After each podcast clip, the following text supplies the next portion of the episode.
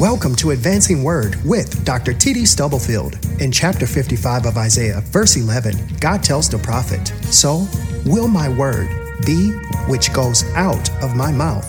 It will not return to me void, without accomplishing what I desire, and without succeeding in the matter for which I sent it. Standing on this promise, TD Stubblefield Ministries is committed to sharing biblical principles with individuals, families, churches, communities, and our world, believing that only the Word of God can advance us in God's perfect plan for our lives, where we can experience liberating faith, lasting hope, and unconditional love in a relationship with the Lord and Savior, Jesus Christ. Here is Dr. T.D. Stubblefield with today's Advancing Word.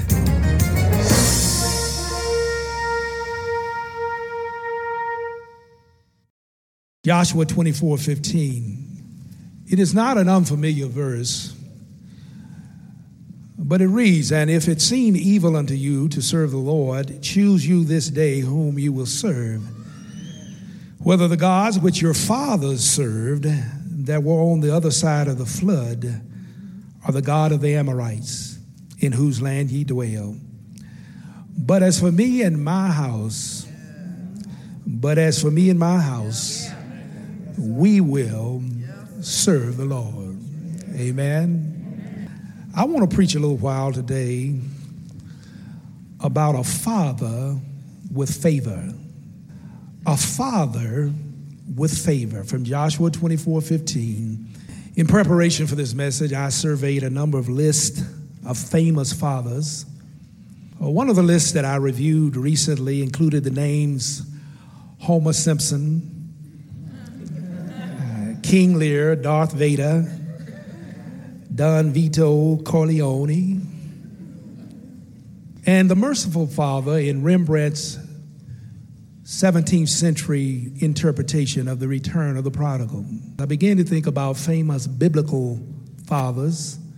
I thought about Isaac, who some say was the mediocre father of a great son and the mediocre son of a great father. I thought about David, that heart wrenching scene where the child of his adulterous affair with Bathsheba had died, and uh, his men, his mighty men, felt that he might grieve himself to the point of death. And how he got up after he realized all hope was lost and washed himself off and began to pray to God. I thought about Mordecai, who was a kind of surrogate father for his niece Esther.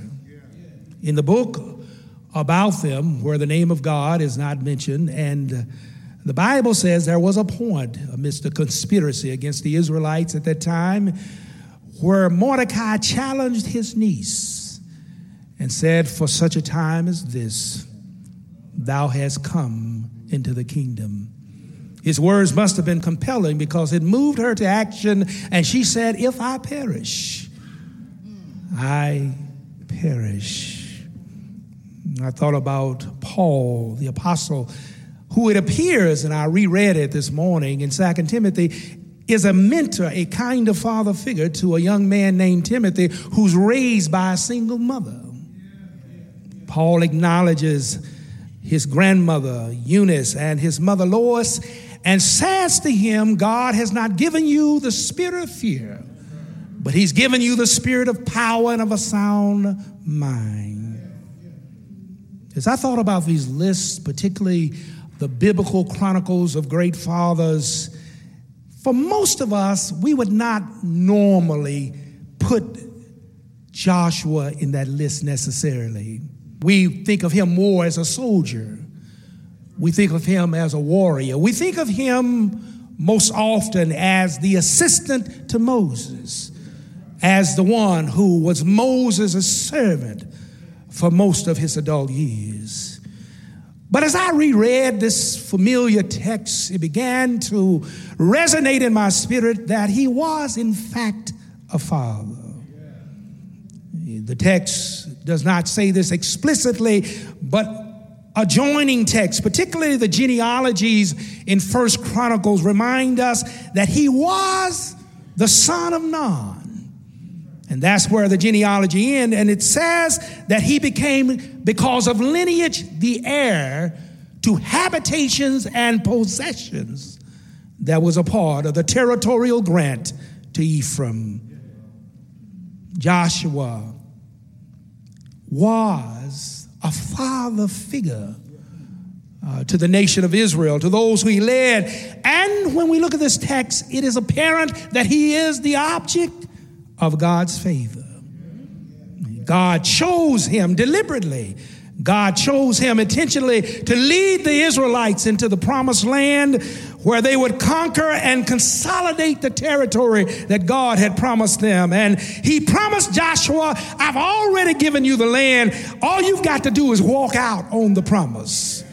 He says, Every place your feet shall tread, that you shall possess.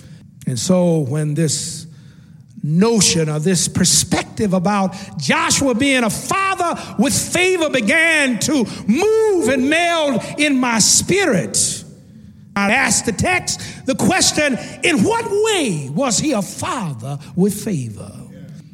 And do you not know when I looked at the text, particularly the last phrase in the text, but as for me and my house, we will serve the Lord. When I looked at that and its larger context, there are some movements that jumped out at me that reminds me, and I hope reminds you, what it really means to be a father with favor. First of all, he had a sense of history. His sense of history made him a father with favor. The first 14 verses of this chapter constitutes a sweeping rehearsal, a grand but succinct reassessment of the history of the nation of Israel. Joshua not only knew where Israel was going, but he knew where they had been. Joshua perhaps now in the sunset of his life, willing and wanting Israel to experience the fulfillment of her destiny, but knowing that her destiny involved her needing to embrace her history, which involved not only victories, but some valleys as well. And so he characterized their journey he summarized it in the first 14 verses of this chapter as God gave him utterance. There's tradition. There's tradition that's worthy of excavation and emulation. And these are things that we learn from our parents and our parents before them. And Joshua assumed the mantle of father and parent as he revisited Israel's history. And quite fittingly, he does this at a place called Shechem. Shechem in the territory of the tribe of Ephraim. It is here where God promised Abraham that his descendants would inherit the land. It's here that Jacob built an altar to the Lord and saw the angels of God descending about that altar up and down a ladder. It was here that Moses solidified and validated the covenant that he made on God's behalf with Israel as they shouted assent between Mount Gerizim and Mount Ebal. The word Shechem means shoulder. It means shoulder. Joshua understood that this generation of Israelites stood on the shoulders of those who had gone before him and gone before them. Those of us who are fathers we stand on the shoulders of other men who helped us. Perhaps it wasn't the person who should have done it, but somebody helped us to understand what a real man is like, what it means to be a father, what it means to be a provider, what, what it means to be a protector. And in that sense, John Donne, the 16th century preacher and philosopher, was right. No man is an island, no man stands alone. We all stand.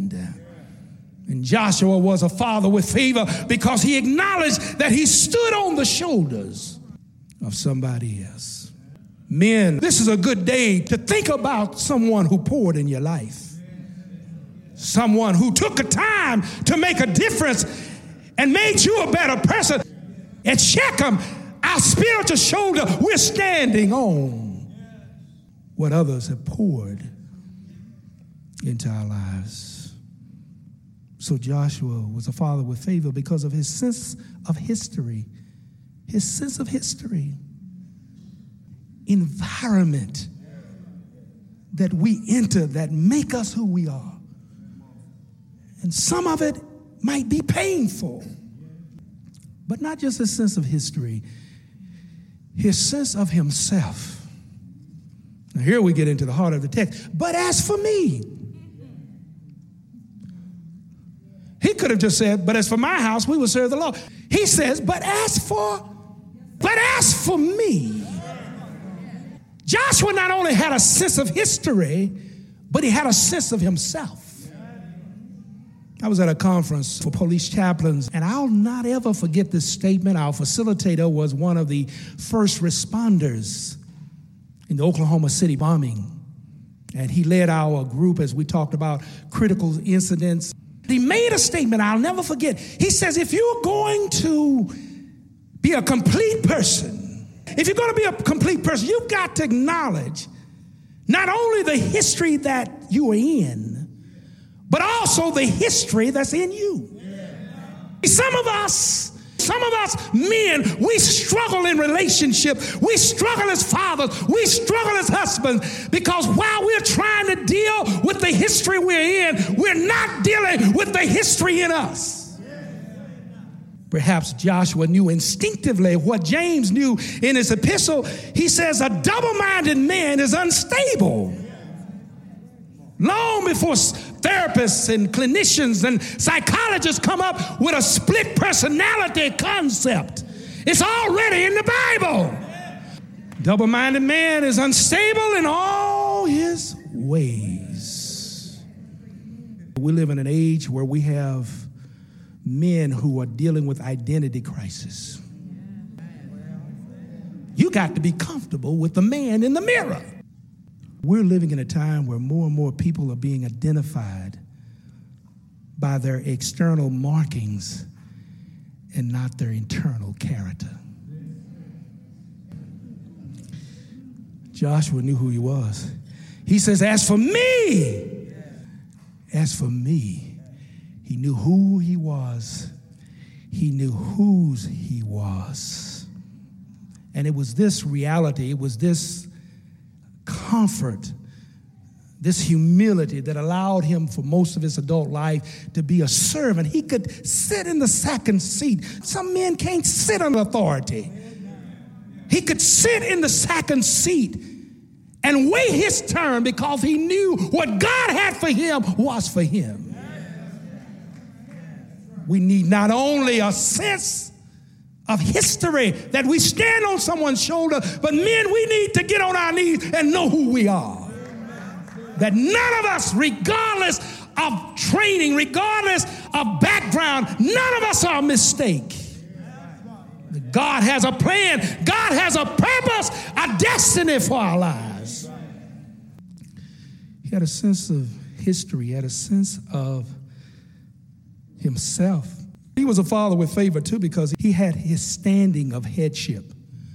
He said, For me and my house, Joshua spoke for his household. As a father with favor, he, he stood with integrity and standing in his own house. See, it's one thing to stand here with integrity.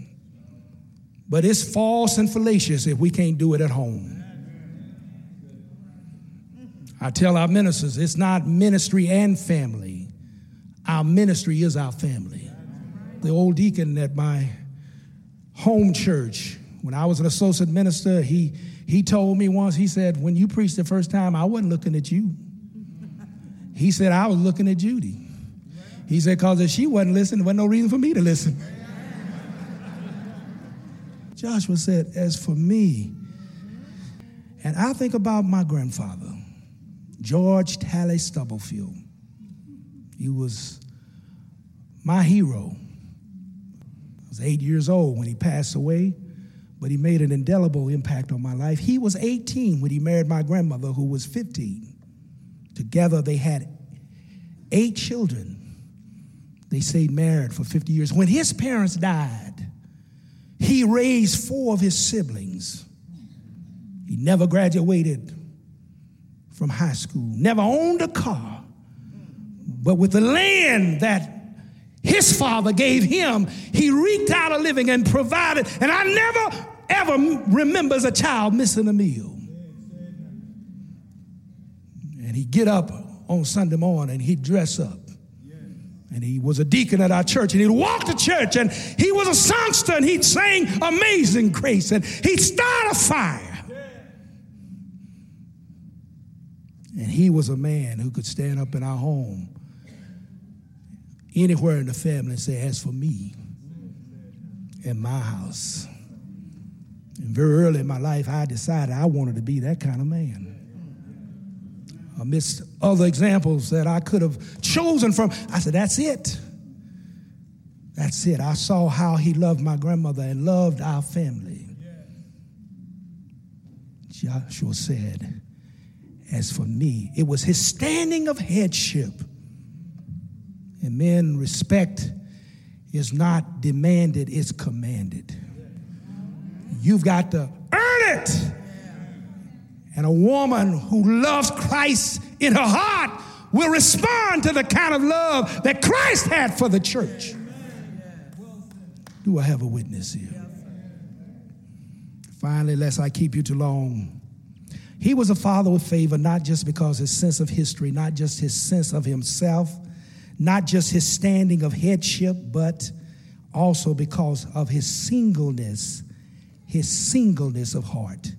It's right there at the end of the text. He says, But as for me and my house, we will serve the Lord.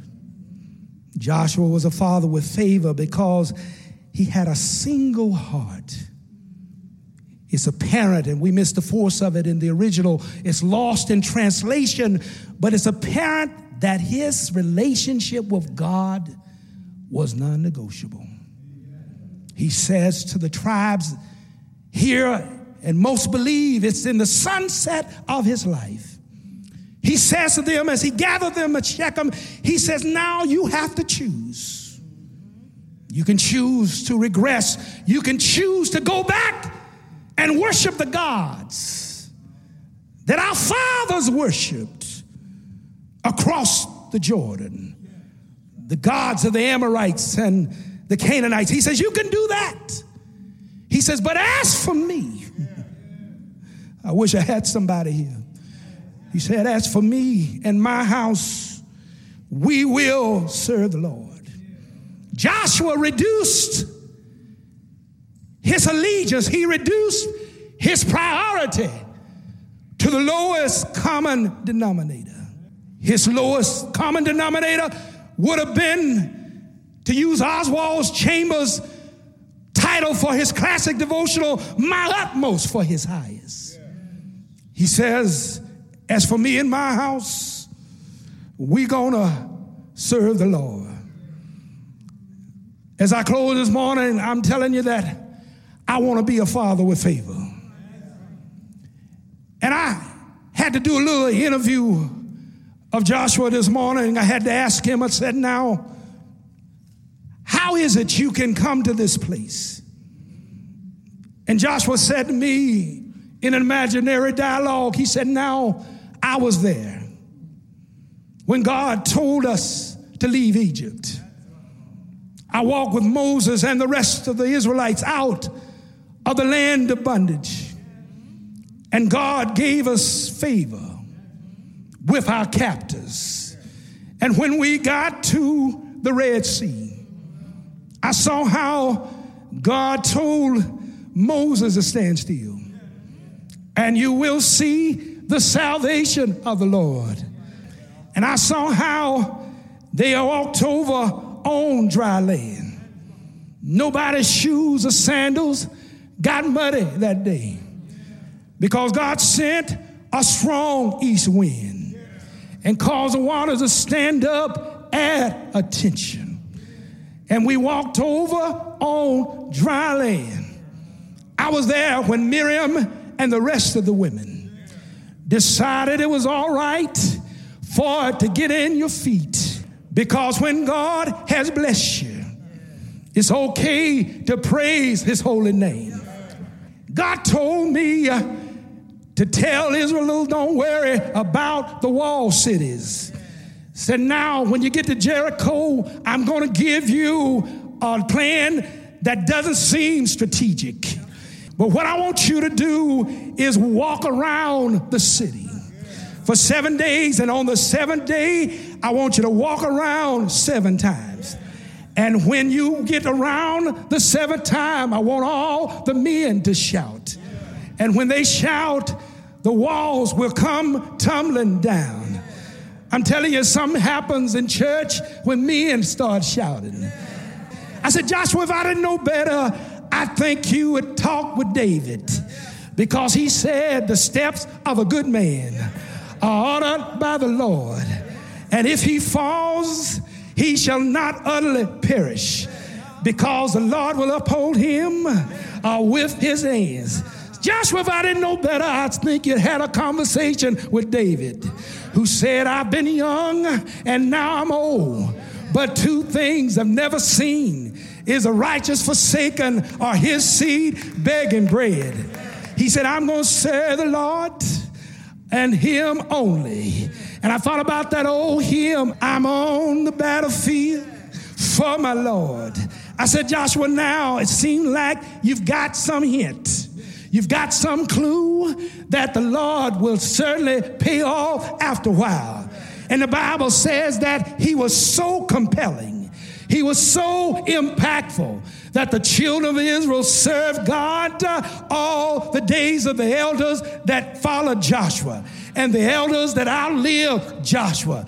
I'm just stopping by to tell you today that serving the Lord will pay off after a while. Fathers, if you want to have favor, then why don't you put God first? Because I heard the word say, if you seek first the kingdom of God and his righteousness, all these other things will be added unto you. I know my history because if it had not been uh, for the Lord on my side, uh, because if it had not been uh, for the Lord on my side, or where would I be? And I know who I am today. I'm a child of the King. My Father is rich in houses.